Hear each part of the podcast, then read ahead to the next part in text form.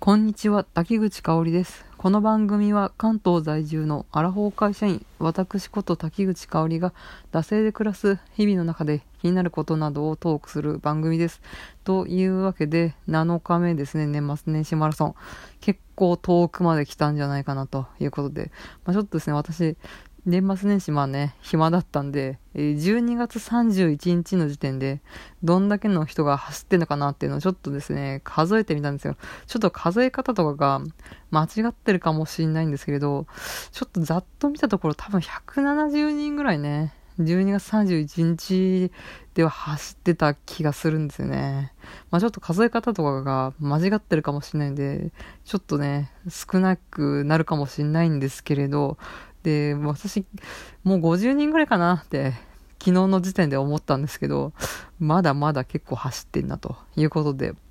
そうですね、雲の糸のね、えー、群がる文字はどんもね、蹴落としていく神田田のごとくね、蹴落としていきたいと思いますので、えー、頑張りたいと思います。というわけで、えー、第7日目の、えお題の方が、譲れない正月料理ということですね。はい。え、ではやっていきたいと思います。まあ、お正月料理というと、お雑煮とおせちぐらいしか、うん、ちょっと思いつかないんですけど、まあ私関東というか埼玉出身なんで、まあね、うん、それぐらいしか思いつかないんですけど、まあ地域によって、まあうちはこれがあるみたいなのがあるのかなと思いますが、とりあえずまあお雑煮とおせちですかね。えー、というわけで、まあ、こっからですね、ちょっとね、おせちについて話すんですけれど、わ、こっからおせちディスリ、私、おせちが嫌いという話をしていきたいと思いますので、えおせちが好きな人は、ここで、えー、切ってください。はい。よろしくお願いします。はい。切りましたか？おせち好きな人切りましたか？はい。おせち地雷ですって話してきます。まあ、地雷ではないんですけれど、はい。というわけでおせちなんですけれど、まあ、おせちのね、えー、具材というか中身といえば、まあ、数の子、黒豆、栗きんとん、煮物、紅白かまぼこ、伊達巻き、昆布巻き、焼き豚、田作り、ごぼう、エビ、えー、みたいな感じですかね。この中で、私食べられるの、焼き豚と伊達巻きぐらいしか食べられないです。なんと、なんとね、子供の頃から未だにそうですね。まあ、食べ、ね、無理やりね、食べようと思えば食べるんですけど、わー、これ私好きなんだ、つってこう積極的に食べるかっていうと全く一切ないですね。うん。特にまあね、今でこそ魚食べられるんですけど、子供の頃はもう魚系がね、ダメで、苦手で、まあただの食わず嫌いなんですけど、うーん、この中だと、数の子と田作りがダメでしたね。まあ、数の子はね、うん。まあ、この魚卵で、見た目もね、あの、黄色のプツプツじゃないですか。もうそれでね、もう何なんだこいつみたいな感じで、多分、今までね、1回ぐらいしか食べたことないと思うんですよ、人生で。で、あと、田作りですね。このね、あの、ちっちゃい魚が、えー、煮つけてあって、この、まあ、散らばってるか、あの、用事にぶっ刺さってるか、みたいな、そういうやつですよね。うん。だからもうね、このね、魚系はね、もう排除ですよね。もう真っ先に。うん。で、まあ、子供もね、煮物とか、うん、ごぼうとか好きじゃないじゃないですか、あんまり。まあ、食べようと思えばきっと食べられるんですけど、まあ、ここでね、もう煮物とかごぼうとかそういう煮物系はダメじゃないですか。で、かまぼこもね、やっぱしね、魚の加工食品なんで、あんまり美味しいなと思ったことないっていうね。で、栗きんとんね、子供ね、甘いから、栗きんとん好きなんじゃない？みたいな思うかもしれないですけど、なんか昔から、あの、マロンとか、やっぱ、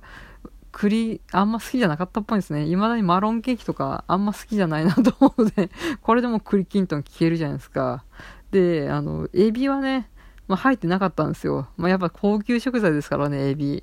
ということで、田舎の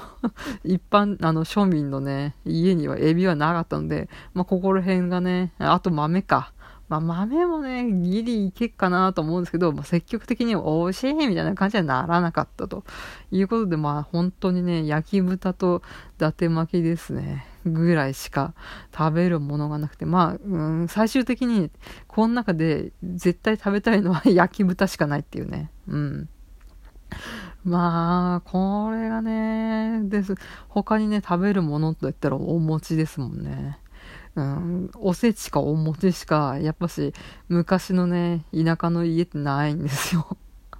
うん、ここでね、他にね、今でこそいろいろね、中華おせちとか洋風おせちとかありますけど、もう昔は和風おせち一択ですからね。うん。手間暇ね、かかるのね、こう作る側というかね、料理経験する側になってからね、見るとおせちめちゃめちゃ手込んでるな、みたいな。それこそお母さんがね、夕方ぐらいからね、夜中まで作るみたいな、そういうね、うん。あると思うんですけど、今でこそね、手間暇とかそういった日本の歴史が文みたいなのをね、感じますけどね、子供の頃はね、嫌で嫌で仕方がなかったですね。うん。本当に、正月のいいところは、あの、お年玉もらえるっていうのと、あとはまあ休めるっていうことくらいですよね。テレビもそんなにね、うん、大人の年末年始のバラエティとかしかやらないですよね。お正月だよドラえもんとかもやっても2時間ぐらいですからね。だから、そんなに正月って実は楽しみなかったなんて思いました。うん。で、まあ、おせちはね、全然食べられないじゃないですか。で、餅もね、今でこそチーズ餅とかいろいろありますけど、昔は磯辺巻き一択ぐらいでしたからね。うん。で、磯辺巻きもね、そのテンション上がんないじゃないですか。ので、もう本当に食べるものがないって言って、で、私、田舎の農家の出身なんで、そうすると、まあ、親戚一同と、あとは、あの、地域のね、農協の関係者みたいな、地域の農家のつながりみたいなおじさんとかが、割とドカドカやってきて、で、まあ、酒盛りが始まるわけなんですよ。で、そうするとね、出てくるものが、まあ、当たり目とか、先イカとか、うん、そういうね、つまみ系ですよね。で、その中でチーズタラだけはね、食べてましたね。チーズタラのタラの部分を取ってチーズだけ食ってましたね。うん。だからもう正月食べられるものは、伊達巻きと焼き豚とチーズタラのタラ取った部分のチーズのみっていう、私のね、食生活っていう、そういう感じでしたね。まあ、そういうわけでおせちなんですけれど、もうこの中でもね、特にね、あの、昆布巻きがね、うん、嫌いでしたね。嫌いって言っちゃいましたけど、昆布巻きね、今でこそね、めっちゃ手間暇かかるなって思うんですけれど、で、まあなんか昆布はあれですよね、水に戻して、戻すんですか？ちょっと作ったことないかわかんないですけど、多分、まあ、戻して、で、その子に似た、えっ、ー、と、まあ、このうちの実家のあれですけどね、な人参と、えー、ごぼうと、あと、うちは鮭のね、巻いてたんですね。鮭の、焼いたやつか？煮たやつ？煮たやつだな、多分。うん。を巻いて、で、まあ、それをね、えー、圧力鍋にかけて、えー、昆布巻きを作るっていう、そういうね、昆布巻きを作るスタイルだったんですけど、まあ、やっぱ手間暇かかるからね、もう作る方もね、あの、食べてほしいんですね。で、子供の頃ね、それをね、無理やり食わされてね、で、昆布巻きの昆布がなんかこう、ツルツルする、なんかこう、熱中熱中じゃないですけど、で、なんかどこで噛み切っていいのかわかんないみたいなのがあって、で、まあ入ってる具材も、ね、人参と大根とね、鮭っていうね、まあ、全然テンション上がらない、うん、具材なので、もう、もう嫌いになる一択だったんですよ。ね。未だにね、あの、昆布巻きね、食べろみたいなことを言われると、うわーってなるっていうね。まあ大人なんでね、あの、無の境地で食べるんですけど、まあ本当にね、報われないうちのおせちでしたね。子供はね、全然おせち食べなかったんで。まあそんな中ね、あの私が、うん、中学生ぐらいになると、ケンタッキーフライドチキンからケンタッキーお重みたいなのが、まあ CM で、まあお正月ね、バンバン流れるんですよ。うん。そうするとね、はい、ケンタッキーお重超食べたいみたいな感じで思ってたんですけど、まあもちろんね、ケンタッキーお重が出てくるわけもなく、この純和風のおせちがね、えー、登場して、えー、毎年ね、私は食べられるものが限られた中、えー、正月を過ごしていたわけです。というわけで、譲れない正月料理はですね、私は焼き豚ですね。焼き豚がなかったらですね、私はね、えー、のたれ死んでましたということで、まあ死にはしないと思いますが、えー、そういうわけでおせちディスが止まらないまま、えー、切りたいと思います。